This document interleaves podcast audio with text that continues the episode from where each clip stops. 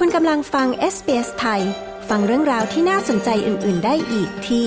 sbs.com.au/thai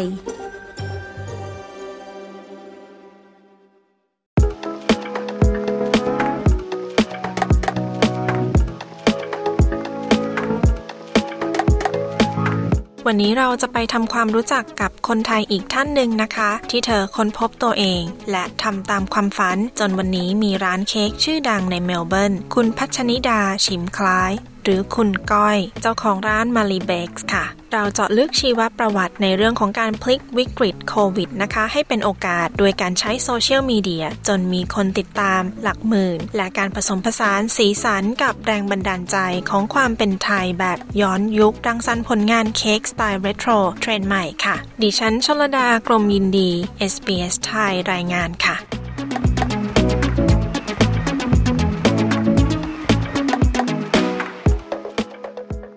วัสดีค่ะ ชื่อก้อยนะคะ พัชนิดาชิมคล้ายค่ะ แล้วก็ตอนนี้ทำอยู่ที่ร้านมารีเบกส์ค่ะ ค่ะ คุณก้อยช่วยเล่าประวัติส่วนตัวของตัวเองให้ฟังหน่อยค่ะว่า เป็นยังไงมายังไงถึงได้มามีร้านมารีเบกคะค่ะก็คือจริง ๆ ก้อยก็มาย้ายมาอยู่ที่ออสเตรเลียเนี่ยคือมามาเรียนเรียนทำอาหารนะคะ เหมือนหลายๆคนที่นี่ก็ ตอนนั้นเรียนมหาลัยเรียนที่ธรรมศาสตร์เรียนบัญชี แล้วก็จบมาเนี่ยเราก็ยังไม่แน่ใจว่าอยากจะทำงานอะไร ลองเข้าไปสัมภาษณ์งานบริษัทในออฟฟิศอะไรอย่างเงี้ยแล้วก็แบบเหมือนไม่ไม่ชอบแบบไม่ใช่ไม่ใช่ไม่ใช่ทางเราอะไรเงี้ยถึงจะจบบัญชีมา แล้วก็เผอิญได้ไปเจอกับเชฟ ที่นี่ที่ร้านที่นี่ Eatery ตอนนั้นที่อยู่ในทาวน์อินทาวน์อะค่ะ ก็คือไปทำงานอยู่กับเชฟ แต่ว่าตอนนั้นไม่ได้อยู่ในครัวก็คือช่วยทำแบบว่าในบริษัททำบัญชีขายแบบว่า sales catering แล้วก็ดูร้านข้างล่างทั่วไปคือทำหลาย ๆ อย่างในในนั้นก็คือได้เรียนรู้เรื่อง hospitality จากเชฟที่นี่อะค่ะ แล้วก็ หลังจากนั้นเนี่ยก็เหมือนรู้สึกว่าโอเคอยากขยับตัวเข้าไปในครัวเลยก็คือขอเชฟแบบมาทำงานวันเสาร์วันหนึ่งได้ไหมเข้าไปเรียนนะทำขนมในครัวอะไรอย่างเงี้ยค่ะเชฟเขาก็โอเคมาทำจากนั้นก็รู้สึกว่าโอเคแบบเรารู้ว่าโอเคแบบเราชอบอาหารมากอยากเริ่มเรียนรู้เรื่องว่าเออจะทำอะไรยังไง ก็ตัดสินใจมาเรียนที่ที่วิลเลียมแองลิสที่ที่เมลเบิร์นนะคะก็เรียนเรียนตอนนั้นมาตอนปี 2015 เนาะก็ เรียนไปก็ทำงานไปก็คือลองแบบย้ายไปทำหลาย ๆ อย่าง ตอนนั้นแบบไปทำที่โชคสตอบโดนัทแล้วก็มีทำร้านอาหารแถวแบบในฟิตพอยบ้างอะไรอย่างเงี้ยค่ะ แต่ว่า เอ่อพอเรียนจบพาทิสรีเนี่ยก็ต่อคุกกะลีด้วย เพราะว่าก็คือเหมือนจริง ๆ ชอบทำอาหารทั้งสองอย่าง คือไม่ว่าจะเป็นคาวเป็นหวานอะค่ะ ก็คือเราอยากรู้ว่าเออเวลาเราทำงานเนี่ยมันจะเป็นยังไง ก็พอเรียนจบก็คือทำงานไปเรื่อยๆอะค่ะ ไม่ได้ไม่ได้ได้คิดว่าตัวเองจะต้องมาเปิดร้านก็คือแบบใช้ชีวิตมีความสุขกับตื่นเช้าไปทำงานอะไรอย่างเงี้ยก็สุดท้ายก็คือมาทำงานอยู่ที่พาวแมรี่ประมาณสองสามปีสุดท้ายก่อนที่จะเปิดมารีเบกอะคะขอย้อนกลับไปนิดนึงค่ะ ตอนที่ไปทำงานที่ที่นี่ Eatery เนี่ยจริง ๆ คือไปทำงานด้านบัญชี แล้วอะไรคือแรงบันดาลใจทำให้อยากจะทำเรื่องเค้กอะคะ ค่ะก็คือจริง ๆงานของที่ก้อยทำกับเชฟที่นี่อะค่ะ นอกจากทำบัญชีแล้ว ตอนนั้นคือเชฟทำ catering ด้วยเนาะแล้วก็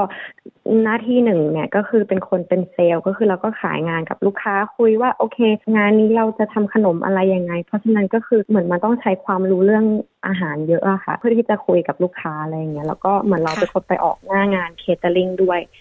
ก็คือ ทำให้เรารู้สึกว่าแบบโอเคเราเราทำงานเกี่ยวกับอาหารทุกวัน แต่ว่าเราแบบไม่รู้ว่าทำมันยังไง คิดว่าแบบเออระดับต่อไปเนี่ยก็ควรจะแบบไปเรียนทำอาหารอะไรอย่างเงี้ยแบบอืมก็คือแล้วหลังจากนั้นก็เลยกลายเป็นว่าได้มาจับในเรื่องนี้ได้มาเรียนที่ William Angliss ตอนนั้นเรียนที่ William Angliss ตอนปีไหนคะอืมตอนปี 2015 ค่ะ ก็คือก้อยเรียนพาทิสรีประมาณปีครึ่งอะค่ะ แล้วก็เรียนคุกกะลีอีกปีครึ่ง แล้วก็ ต่ออืมดิโพมาเหมือนหลาย ๆ คนอีกประมาณครึ่งปีปีค่ะ แล้วพอหลังจากนั้นอะไรคือเป็นแรงบันดาลใจในการที่เปิดร้านมารีเบกส์คะค่ะคือจริง ๆ ก้อยไม่ได้ตั้งใจจะเปิดร้านเป็นของตัวเอง ตั้งแต่ที่มาที่เนี่ยนะคะ แต่ว่าตอนนั้นด้วยความที่มีโควิด เกิดขึ้นเนี่ย เราเป็นพนักงานอยู่ที่ที่พาวแมรี่เนาะคือร้านร้านอาหารก็คือเขาเปิดไม่มีไดอินไม่ได้เทคเอาไว้ไม่ได้ เพราะฉะนั้นก็คือเราก็ไม่มีไม่มีงานทำหมายถึงว่าชั่วโมงงานมันก็น้อยลงไปมากอะไรอย่างเงี้ยค่ะ แล้วก็ด้วยความที่ก้อยเนี่ยตอนนั้นยังอยู่อยู่วีซ่าชั่วคราวอยู่ก็โอเค อยู่บ้านเฉยๆเราไม่มีไม่มีอะไรทำแบบไม่ได้มีรายได้เข้ามา ก็คิดว่าโอเคแบบต้องเริ่มทำอะไรอะไรอย่างเงี้ยก็คือ เปิดอินสตาแกรมขึ้นมาตอนเริ่มแรกเลยเนี่ยก็ไม่ได้ทำเค้กคือแค่ทำคุกกี้แบบคุกกี้ก้อนใหญ่ๆแบบก้อนสองร้อยกรัมมาค่ะขายในอินสตาแกรมแบบถ่ายรูป แล้วก็ไปส่งตาม ที่บ้านคนอะไรเงี้ยค่ะ แล้วก็พอทำไปได้สักพักหนึ่งคนเริ่มแบบโอเคสนใจเรา ก็เลยเริ่มเริ่มแบบลองทำเค้กแบบลองฝึกทำที่บ้านลองแบบแต่งเค้กเอง แล้วก็ถ่ายรูปที่บ้านนะคะ แล้วก็ลงอินสตาแกรมก็เริ่มได้รับความสนใจมากขึ้น ก็คือทำไปเรื่อยๆทำที่บ้านนะคะ เริ่มจากแบบอาทิตย์หนึ่งมีออเดอร์ก้อนหนึ่งเริ่มไปเป็นห้าก้อน พอหลังๆ เริ่มแบบเป็นสิบก้อนอย่างเงี้ยเราก็ที่ไม่พอก็เลยคิดว่าโอเคแบบ มารีเบกเนี่ยมันน่าจะจะไปได้ไกล ถ้าเกิดเราเริ่มแบบเปิดร้านมีครัวเป็นแบบจริง ๆ จังๆ ก็คือได้เริ่มเปิดร้านตอนปี 2020อะค่ะ ปี 2020 ก็คือปีที่มีโควิดพอดีเลย ใช่ ก็คือตอนนั้นก็คือใช้พลังของโซเชียลมีเดียเนาะในการที่จะขายของ ซึ่งอันนี้ก็เป็นสมัยใหม่เหมือนกันนะคะ ใช่ใช่เลยค่ะ ก็คืออินสตาแกรมเนี่ยช่วยมากคือ Mali Bakes นี่คือแบบบิวขึ้นมาได้จากแบบว่าอินสตาแกรมแล้วก็ word of mouth เลยอะขอถามถึงเรื่องของ Mali Bakes หน่อยค่ะคำว่ามาลินี่มีความหมายกับคุณก้อยยังไงคะอืมจริง ๆ ตอนตั้งชื่อร้านมันก็ก็ยากมากเหมือนกัน เพราะว่าเราก็ไม่รู้แบบด้วยความที่แบบ คือเราก็เป็นคนไทยอะนะคะพี่เชอรี่เราแบบมาลิเนี่ยแบบมันเป็นชื่อที่ค่อนข้างแบบติดติดมาในใจ ตั้งแต่ตอนเด็กๆอะคือ เหมือนเรานึกถึงคำว่ามาลินอกจากแบบเป็นดอกมาลิแล้วเนาะคือสมัยก่อนอะเราก็เด็กๆเนี่ยก็คือได้ตั้งชื่อว่ามาลิยังมีคนชื่อมาลิอยู่ในสมัยก่อนอะไรเงี้ยคือก้อยก็รู้สึกว่าแบบคำว่ามาลิมันค่อนข้างจะแบบมันโชว์ถึงความแบบอบอุ่น ความเป็นเฟมินินแล้วแบบทำเค้กเนาะมันก็นึกถึงความเป็นแบบเป็นผู้หญิงความอะไรอย่างเงี้ยค่ะ เราก็เลยรู้สึกว่าแบบมันเป็นชื่อที่แบบเราชอบอะเรารู้สึกว่าแบบมันมันมันมันรีเฟกอะไรหลาย ๆ อย่างที่แบบความเป็นไทยด้วย แล้วก็เป็นชื่อที่แบบไม่ได้พูดยากคือฝรั่งก็พูดได้ คนไทยก็พูดได้ค่ะใช่ แล้วในความเป็นมารีเบกของคุณก้อยเนี่ยค่ะ เอกลักษณ์ของมารีเบกนี่คืออะไรอะคะ อืม คือหลัก ๆ เนี่ยตอนเนี้ยที่เราทำมาเนาะค่ะพี่เชอรี่ก็คือส่วนมากจะเป็น custom cake กับเค้กงานแต่ง เพราะฉะนั้น เอกลักษณ์หลัก ๆ ของเราเลยก็คือเรื่องของดีไซน์ คือตอนที่ก้อยเริ่มทำเค้กตอนนั้นเนี่ยเริ่มเค้กแบบ vintage style retro cake มันเริ่มเพิ่งเริ่มเข้ามาเนาะเราก็แบบใช้ความแบบคิดสร้างสรรค์ของตัวเอง เริ่มแบบออกดีไซน์ของตัวเองขึ้นมา ให้มันแตกต่างกับที่อื่น เริ่มแบบการใช้สีสันแบบความแบบดีเทลความออเนตอะไรเงี้ยซึ่งสมัยแบบสองสามปีที่ผ่านมาเค้กที่นี่ส่วนมากจะแบบ ฝรั่งเขาจะชอบแบบเรียบๆแบบว่าเป็นแบบโทนง่าย ๆ เป็นแนชโชเป็นแบบอะไรที่มันเป็นธรรมชาตินะคะ แต่ด้วยเราที่แบบเราชอบความสนุกเราแบบชอบสีสันนะเนาะพี่เชอรี่แบบคนไทยเราชอบแบบอะไรที่มันสนุกอะไรเงี้ยเราก็เริ่มแบบใส่ตรงนั้นเข้ามา มันก็มันก็เป็นอะไรแปลกใหม่คนเขาก็รับชอบอะไรอย่างเงี้ยค่ะ แล้วก็ นอกจากเรื่องดีไซน์แล้วเนี่ยเรื่องเค้กข้างในคือด้วยความที่แบบเราเป็นคนชอบทำอาหาร แล้วก็คือก้อยอะแบบ คิดว่าเออเราจะทำเค้กออกมา เราก็ต้องคิดว่าแบบถ้าเราแบบเราอยากทำอะไรที่เราอยากจะกิน เพื่อให้ลูกค้าเขาแบบเออแบบ enjoy ไปด้วยอะไรอย่างเงี้ยค่ะ คือเราก็จะมีรสแบบคือเราไม่ได้ทำแค่แบบ sponge cake วานิลลาช็อกโกแลตแล้วก็เป็นแบบ buttercream ธรรมดาอะไรอย่างเงี้ยคือเราแบบเราเป็น set menu เราแบบเลือกขึ้นมาว่าโอเคแบบ เป็นรสชาติที่มันแปลกใหม่อะไรอย่างเงี้ยค่ะ แล้วก็ใช้ของดีคือทุกอย่างเนี่ยก้อยทำเองแยมแยมผลไม้เนี่ยเราก็แบบใช้ผลไม้สดเราแบบทำสดทุกอาทิตย์อะไรอย่างเงี้ยค่ะ คือคือของแบบคุณภาพดีแล้วก็เป็นเค้กที่แบบ มันไม่ได้ใช่แค่ถ่ายรูปสวยอะค่ะพี่เชอรี่คือเราลูกค้าเราได้ลูกค้าที่แบบเป็น return customer เยอะเหมือนกัน เพราะว่าเขารู้ว่าแบบเขาซื้อเค้กก้อนหนึ่งอะทุกคนในปาร์ตี้คือทานได้หมดแล้วมันก็อร่อย พี่ชลีคุณกำลังฟังรายการ SBS ไทยกับดิฉันชลดากรมยินดีนะคะ เรากำลังพูดคุยกับคุณพัชนิดาชิมคล้าย หรือคุณก้อยเจ้าของร้านมารีเบกส์ค่ะ ว่ากันว่านะคะ คุณก้อยคนที่อยู่ต่างประเทศเนี่ย มักจะโหยหาและคิดถึงความเป็นเอกลักษณ์ของประเทศบ้านเกิด เวลาที่คิดถึงความเป็นไทยแบบย้อนยุค ซึ่งคุณก้อยก็นำมาเป็นหนึ่งในแรงบันดาลใจในการสร้างสรรค์ผลงานเนี้ยค่ะ เวลาคุณก้อยนึกถึงความเป็นย้อนยุคแบบไทยๆที่เอามาใช้ในผลงานตัวเองอย่างเงี้ย คุณก้อยนึกถึงอะไรยังไงอะคะ ช่วยเล่าให้ฟังหน่อยค่ะ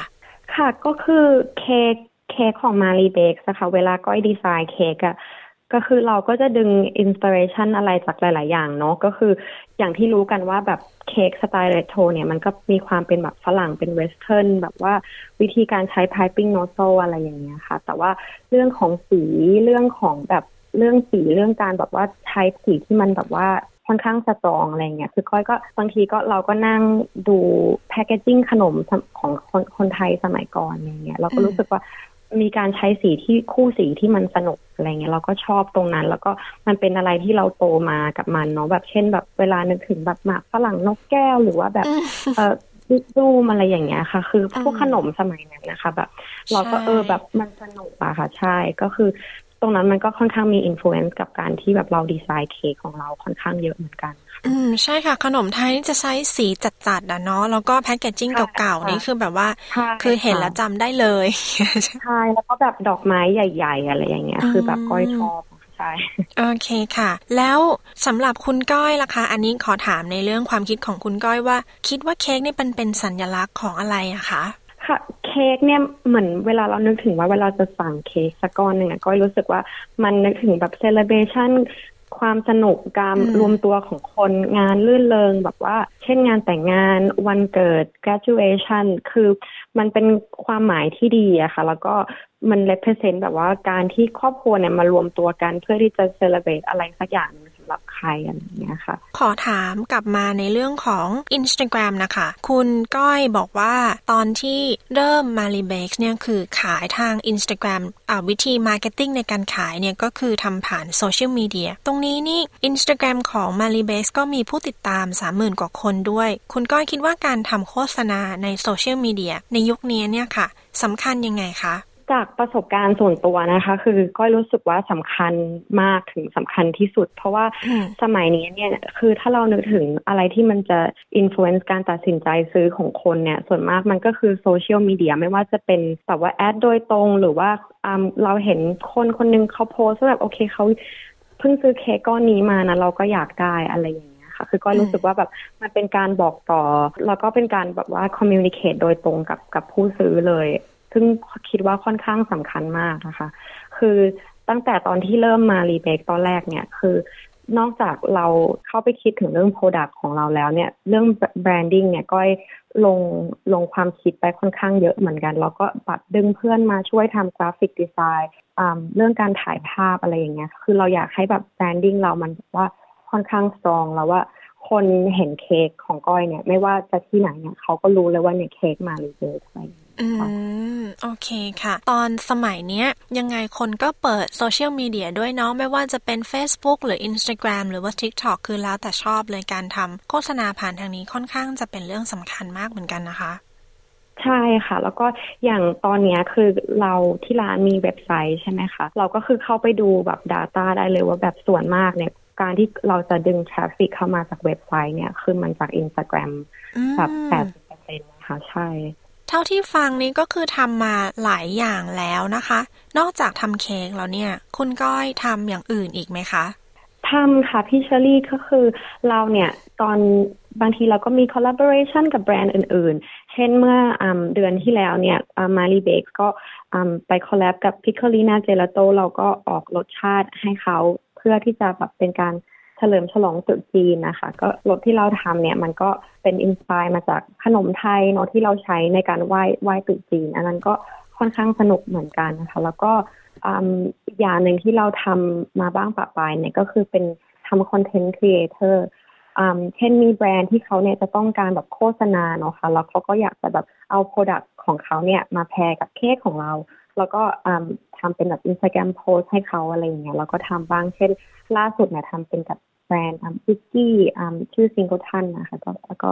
อันนี้ก็สนุกเหมือนกัน ตอนที่ทำออกแบบไอศครีมร่วมกับร้านไอศครีมของอิตาเลียนนะคะ Piccolina เนี่ย ตอนนั้นทำ รสไหนใช้ส่วนผสมอะไรคะ อันนั้นก็ค่อนข้างค่อนข้าง challenge เหมือนกันเพราะว่าเหมือนเราก็นั่งเปิดขนมขนมไหว้เจ้าดูเนาะว่า มันมีอะไรมั่งเราก็คิดว่าแบบโอเคอะไรที่มันจะ adapt ไปใช้กับแบบเป็นรสชาติของเจลาโตแล้วมันมันโอเคอะไรอย่างเงี้ยรสแรกเนี่ยก็คือทำเป็น yuzu poppy seed กับ strawberry แล้วก็เป็น orange เนาะเป็นส้ม sorbet yuzu poppy seed strawberry เนี่ยมันเป็นเป็นเค้กรสที่เป็นรส signature ของที่ร้านอยู่แล้วอะค่ะ ก็เราก็คิดว่าโอเคอยากเอาเนี่ยไปออกแล้วก็นึกว่าแบบโอเคตรุษจีนเนี่ย อย่างแรกเราคิดก็คือส้มคนใช้ส้มไหว้เจ้าแน่นอนอย่างเงี้ยแล้วก็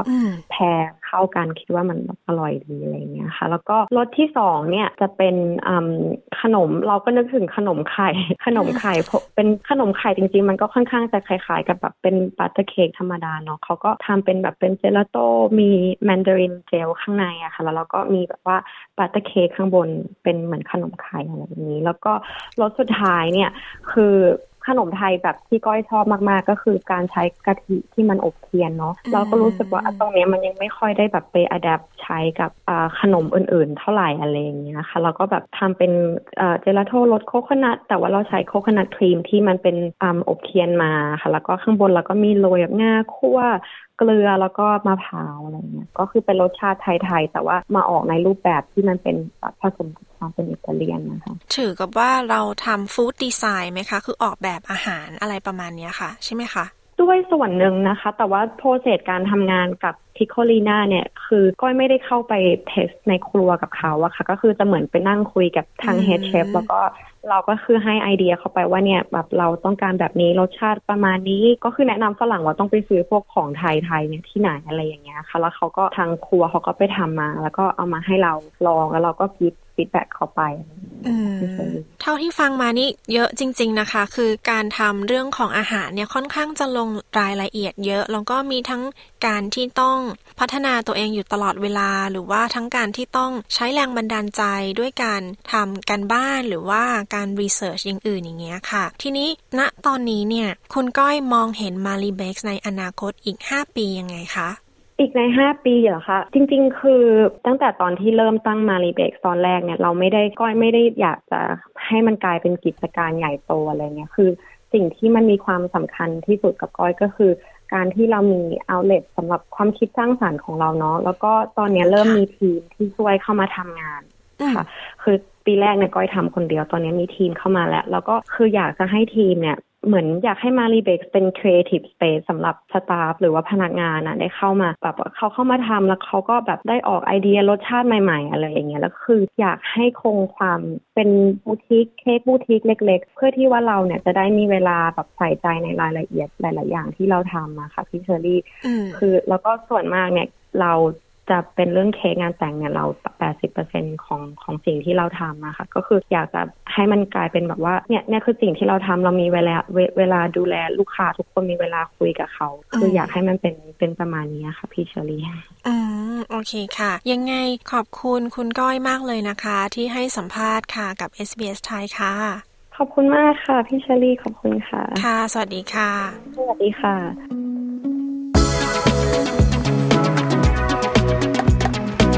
ที่จบไปนั้นนะคะ คือบทสัมภาษณ์ของคุณพัชนิดา ฉิมคล้าย หรือคุณก้อย เรื่องราวของการตามความฝัน จนวันนี้ที่มีร้านเค้กในเมลเบิร์นค่ะ ดิฉันชลดากรมยินดี SBS ไทย รายงานค่ะ